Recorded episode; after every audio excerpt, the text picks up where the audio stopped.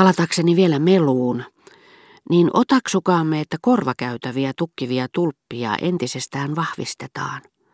Siinä silmänräpäyksessä ne pakottavat pianissimoon nuoren tytön, joka yläpuolellamme kilkutteli riehakasta sävelmää. Jos sitten näihin tulppiin sivellään jotakin tehokasta voidetta, ne ulottavat siinä samassa despoottisen valtansa koko taloon. Niiden lakeja totellaan jopa talon ulkopuolellakin. Pianissimo ei enää riitä. Tulpat sulkevat välittömästi pianon kannen ja soittotunti saa yhtä äkkinäisen kuin odottamattomankin lopun. Herrasmies, joka päämme päällä mitteli lattiaa, päättää kierroksensa siihen paikkaan. Auto- ja raitiovaunuliikenne lakkaa, ikään kuin joku valtion päämies olisi tulossa. Joskus tämä äänten ja kaikujen haipuminen saattaa häiritäkin untamme sen sijaan, että sitä suojelisi. Vielä eilen lakkaamaton häly oli kadun ja kodin liikkeitä jatkuvasti kuvaillessaan vaivuttanut meidät lopulta uneen kuin ikävystyttävä kirja. Tänään sitä vastoin unemme ylle levinneen hiljaisuuden pinnalle kohonnut, muita hiukan kovempi kajahdus, onnistuu pääsemään kuuluviimme kevyenä kuin henkäys, ilman mitään yhdyssidettä muihin ääniin, salaperäisenä. Selitys, jota se silloin kaipaa, riittää herättämään meidät. Jos sitä vastoin sairaalta hetkeksi poistetaan rumpukalvoja suojelevat tulpat, niin äänen valo, sen täydeltä terältä paistava aurinko, välähtää siinä silmänräpäyksessä näkyviin. Syntyy sokaisevana uudelleen maailmankaikkeudessa. Välittömästi palaa maanpaosta karkotettujen kaikujen kansa – ja me osallistumme näitten kuin enkelikuoron esiin kutsumien äänien ylösnousemukseen. Tyhjentyneet kadut täyttyvät ja tyhjentyvät rytmikkäästi lentävien raitiovaunujen laulusta. Ja vaikkei sairas makuukamarissaan tulta loisikaan kuin Prometeus, hän kutsuu kumminkin esiin kaikki tulen äänet. Tulppia korviin työntäessään ja poisvetäessään hän saa sen vaikutelman kuin polkisi ulkopuolellaan olevan maailman kaikupohjaan asennettuja pedaaleja. Toisaalta on olemassa sellaistakin äänten katoa, jossa ei millään väliaikaisella ole sijaa. Peruuttamattomasti kuuroksi tullut ihminen ei voi maitotilkkaa lämmittää ilman, että hänen on pakko seurata vitivalkoisen, nousevaa lumimyrskyä muistuttavan heijasteen ilmestymistä sähkökattilan auki vedettyyn kanteen. Ennusmerkkiä, jota on paras totella ja estää tulva, niin kuin Herra pysäytti punaisen meren aallot, vetämällä kosketin seinästä.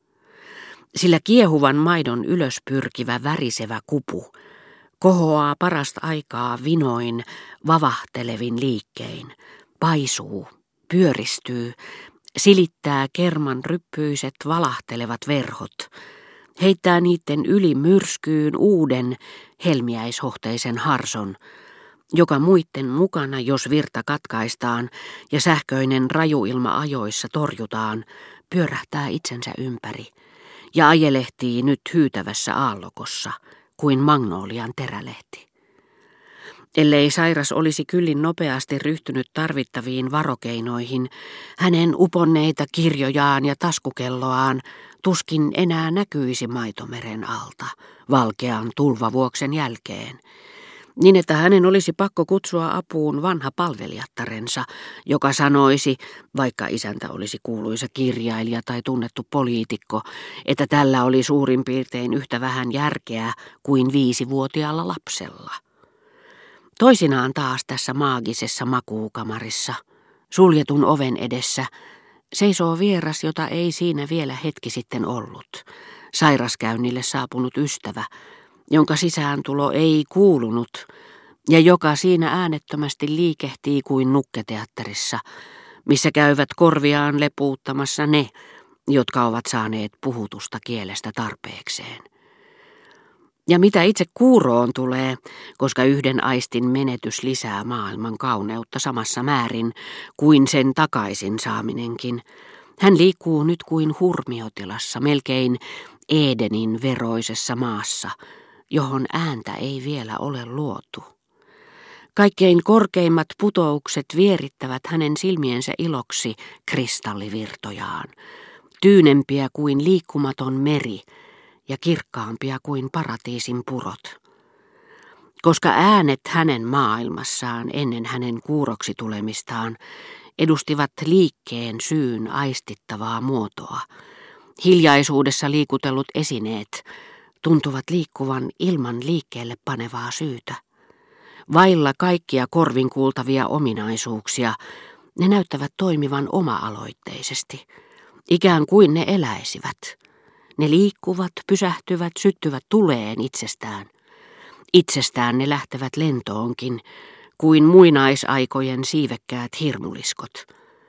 Kuurolla ei ole naapureita ja palvelu hänen yksinäisessä kodissaan, missä se jo ennen taudin kohtalokasta vaihetta sujui hiljaa ja hillitysti, toimii nyt melkein kuin taikavoimalla, mykkien apurien toimesta, kuin jonkun satukuninkaan hovissa. Rakennus, jonka kuuro ikkunastaan näkee, kasarmi, kaupungintalo, kirkko, on kuin näyttämöllä pelkkää lavastusta. Jos se jonakin päivänä sortuu, siitä voi kyllä kohota tomupilviä ja jäädä jäljelle näkyviä raunioita, mutta se on aineettomampi kuin teatterin kulissit, vaikkakaan ei niin ohut. Ja se sortuu maagisessa maisemassaan niin, etteivät sen raskaat vuolukivet pudotessaan yhdelläkään häiritsevällä äänähdyksellä tahraa neitseellistä hiljaisuutta. Huomattavasti suhteellisempi hiljaisuus, joka vallitsi siinä pienessä kasarmin kamarissa, jossa jo jonkin aikaa olin odotellut, katkesi siihen paikkaan. Ovi avattiin, sisään astui ripeästi sään luu ja pudotti monokkelinsa saman tien. Robert, sanoin minä ja huokasin, että täällä pitääkin olla kodikasta. Kumpa saisinkin syödä illallista ja nukkua tässä huoneessa.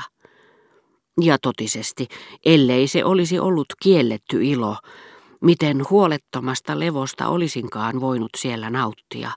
Suojanani tuo tyyni, valpas ja hilpeä ilmapiiri, jota tuhat hyvässä järjestyksessä olevaa ja pelotonta tahtoa, tuhat huoletonta mieltä ylläpitää kasarmiksi kutsutussa valtavassa yhteisössä, jossa aika oli pukeutunut tekojen muotoon ja tunteja soittavat surumieliset kellot oli korvattu saman iloisen fanfaarin sävelillä, jonka kaikuva tomuhiukkasina pölähtelevä muisto kaiken aikaa viipyi katujen yllä. Soitannollisella kutsulla, jota vuoren varmasti kuunneltiin, koska se ei ollut ainoastaan esivallan kehotus kuuliaisuuteen, vaan myös viisauden kutsu onneen.